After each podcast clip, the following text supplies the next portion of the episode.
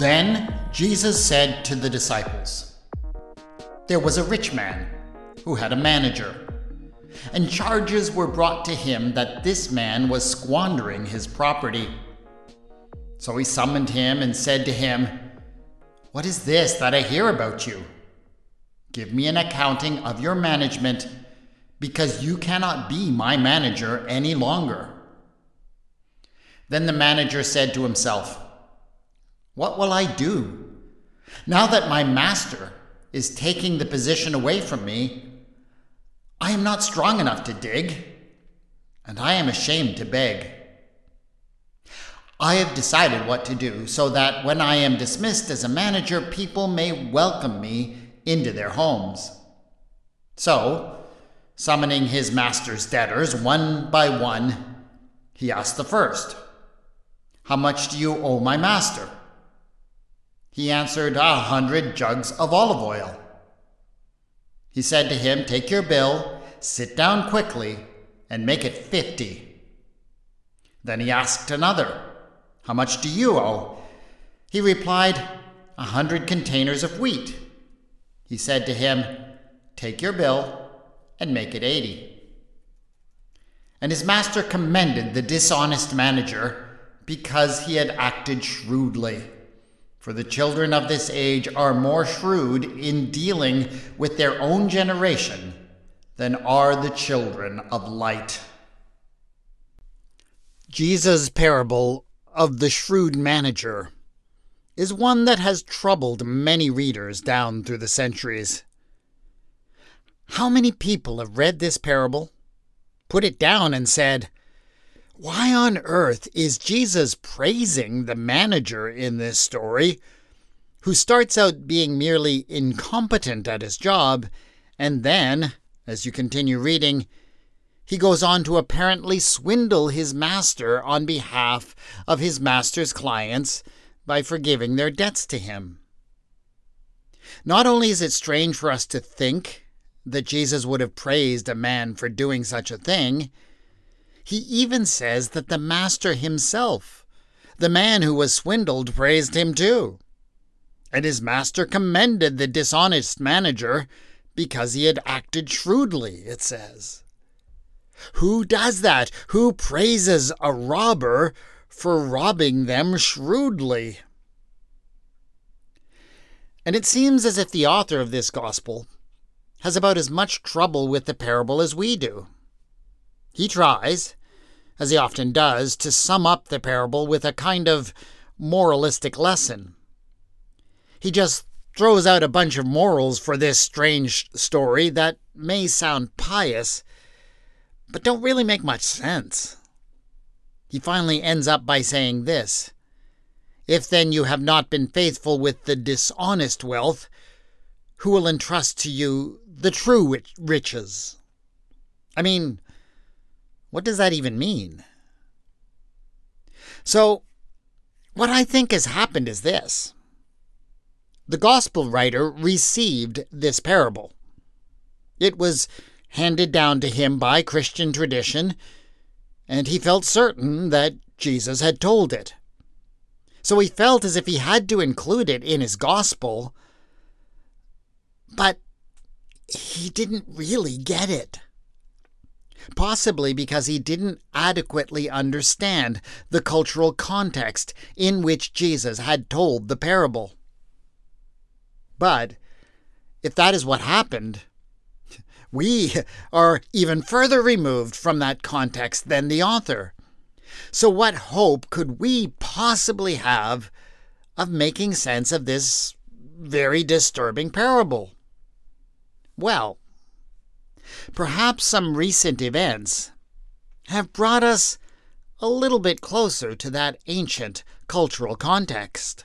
So, maybe if we just play around with Jesus' story a little bit, we might find that it makes more sense than we originally thought. Would it make more sense if Jesus told the parable with these modern characters that we can relate to. This is Retelling the Bible.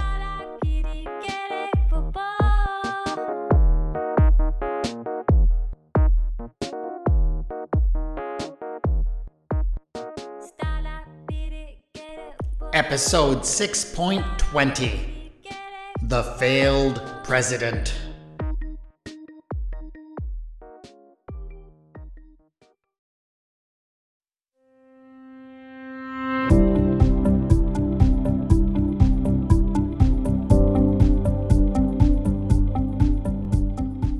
Once upon a time, there was a very powerful and rich country that decided to hire someone to be the manager of all their affairs.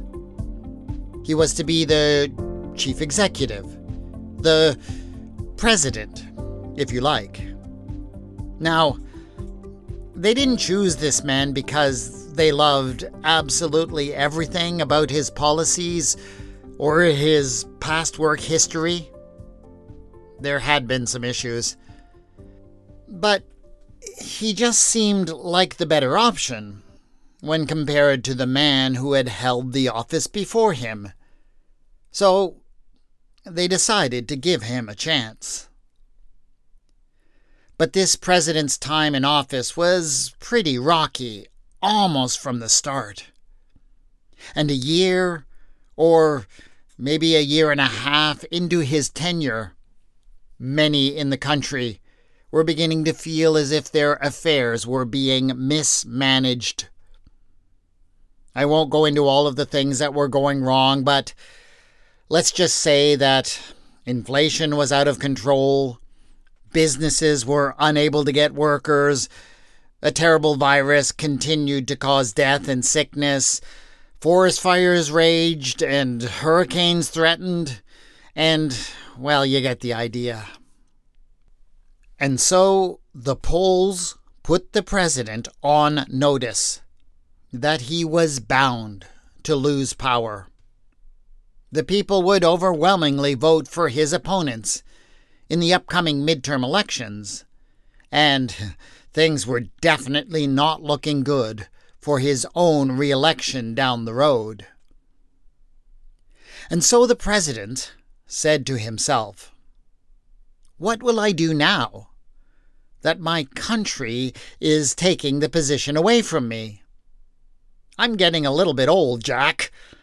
I am no longer strong enough to dig ditches, and my voice and elocution is not good enough to make money narrating documentaries on Netflix. So, I have decided to do something that will make people love me and maybe even welcome me back into their homes and hearts again. And so this is what he began to do. He called in, one by one, the people in the country who had gone to school and who had large debts that they owed as a result.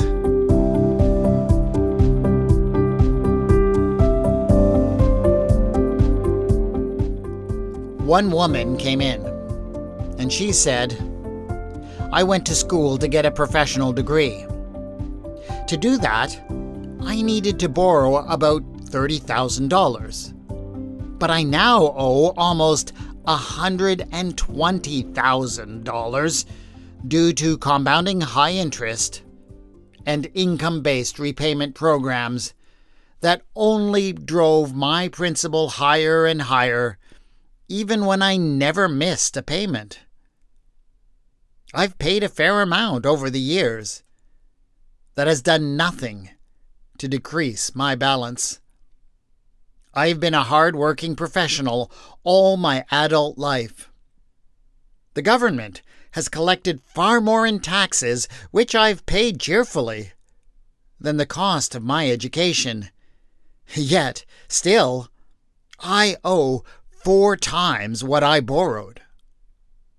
I was 17 years old when I entered the student loan program as a college freshman, she continued. I had no experience with lending. I thought I was doing the right thing by attending college and trying to lift myself out of generational poverty. Instead, I wound up further in debt, with death or permanent disability being the only way I'll ever get out of it. Another student came in and told the president a story in terms of very simple and succinct numbers. My original debt, when I first graduated, was $25,170.50. In the 21 years since I have graduated, I have repaid $45,650.19. Today, thanks to the wonders of compound interest, I still owe $34,713.11 on that same loan. The stories went on and on. The numbers varied, of course. Some were large, some were relatively small, but in so many cases, the debts that these people still carried had had a huge negative impact on their lives.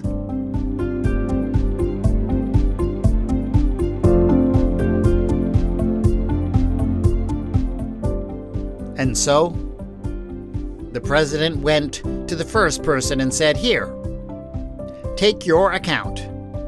And where it says that you owe 120,000, write down 60,000 instead. And to the second he said, where it says that you owe 35,000, write down 25. And so he went from one debtor to the next, providing relief. That was maybe not huge, maybe not sufficient in every case, but at least it made some difference in each person's life. And what was the reaction when the president did these things? Well, there is no doubt that the reactions were mixed. There were certainly some who said that it was not enough that it was too little to really help some who needed it most. Others complained that to offer such forgiveness was completely unfair and unjust to those who, in previous times, had managed to pay off their own debts with hard work. But there were certainly some for whom this began to change their perspective on what had seemed to them to be a failed presidency. Some even began to praise the president. Or, at the very least, they had to admit that he was much more shrewd as a politician than they had perhaps given him credit for.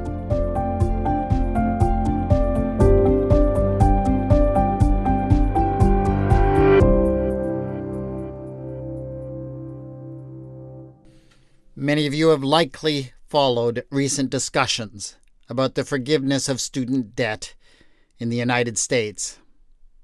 It has been all over the news and connects to some similar issues in many other countries.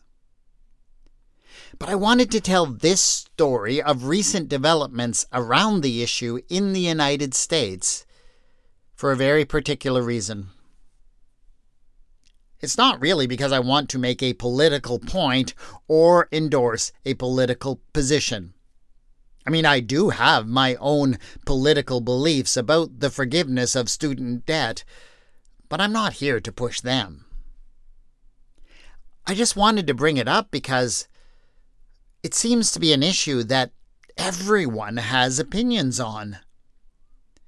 And they are wildly different opinions.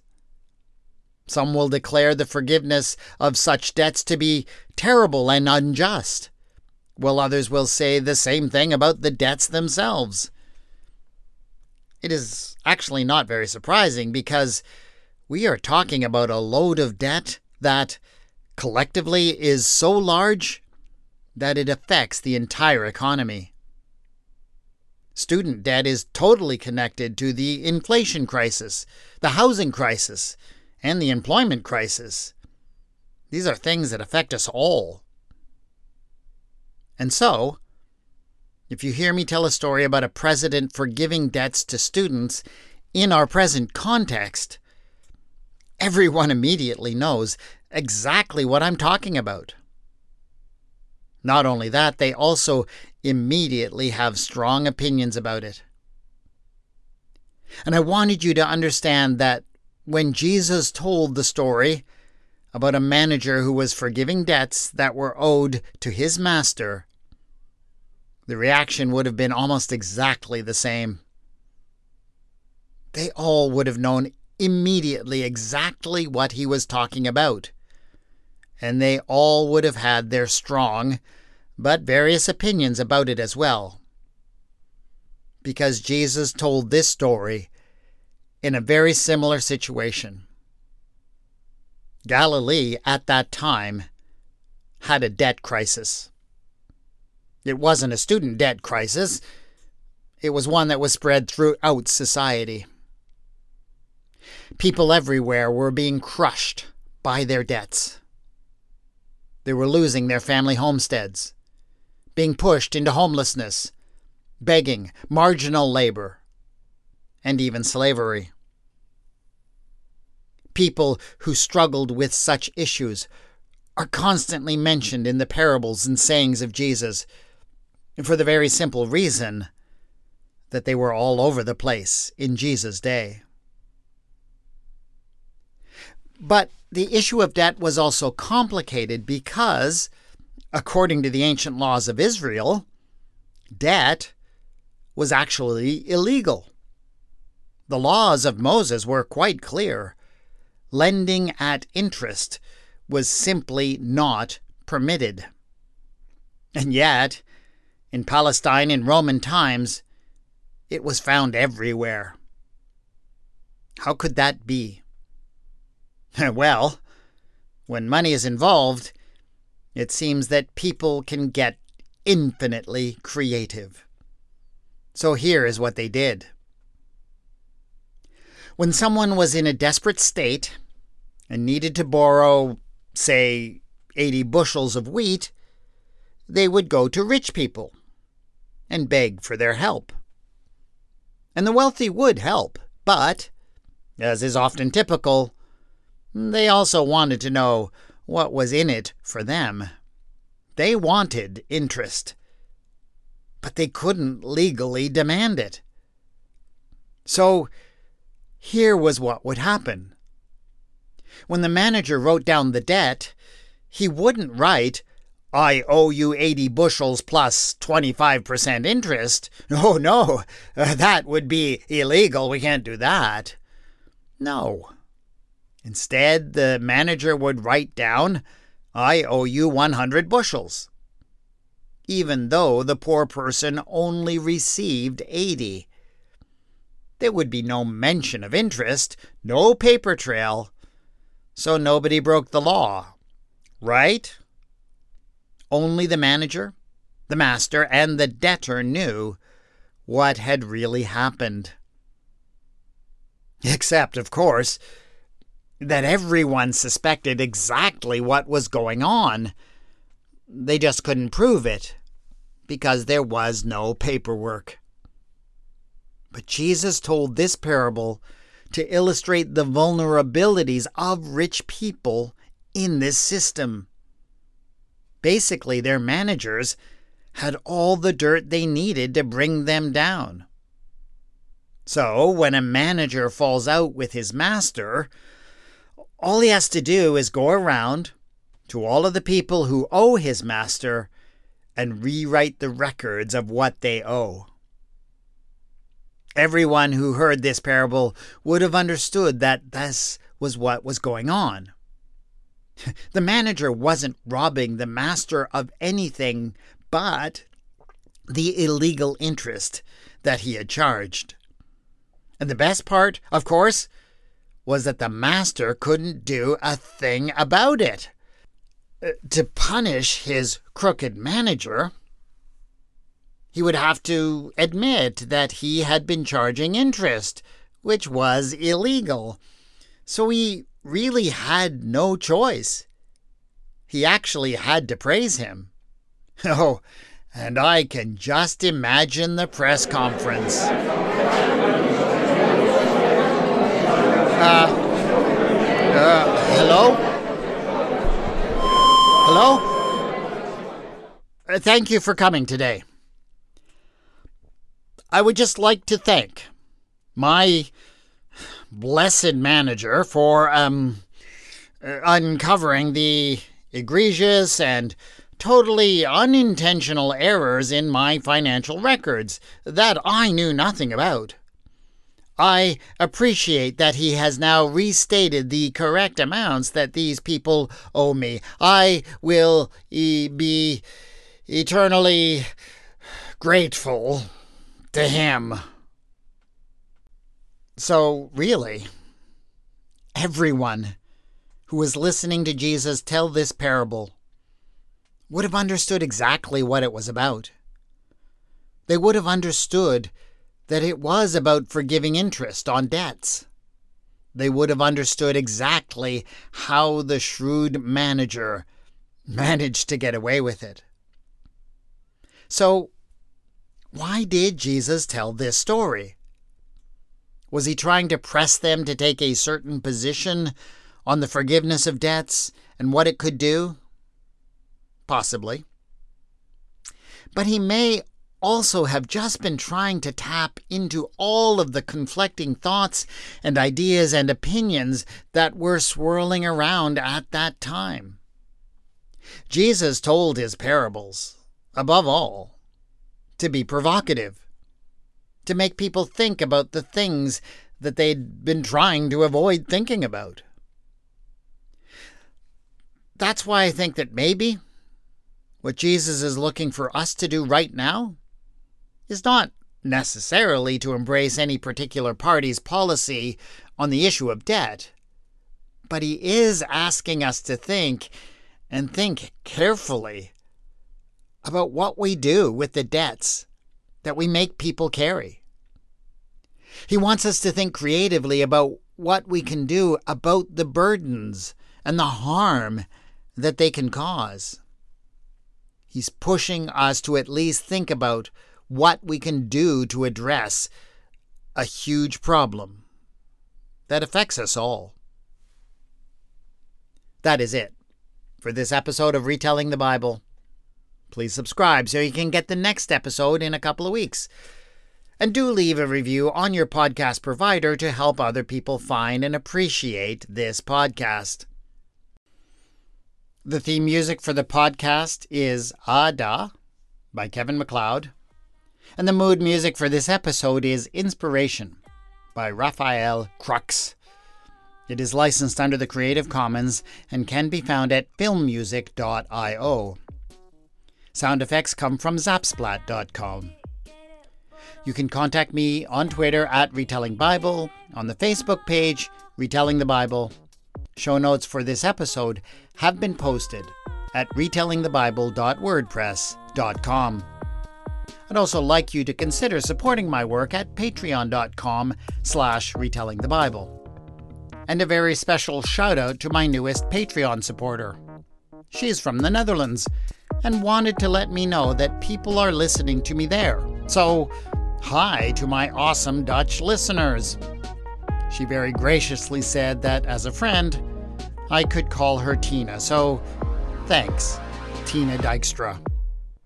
This is Retelling the Bible, and I have been your storyteller, W. Scott McCandless.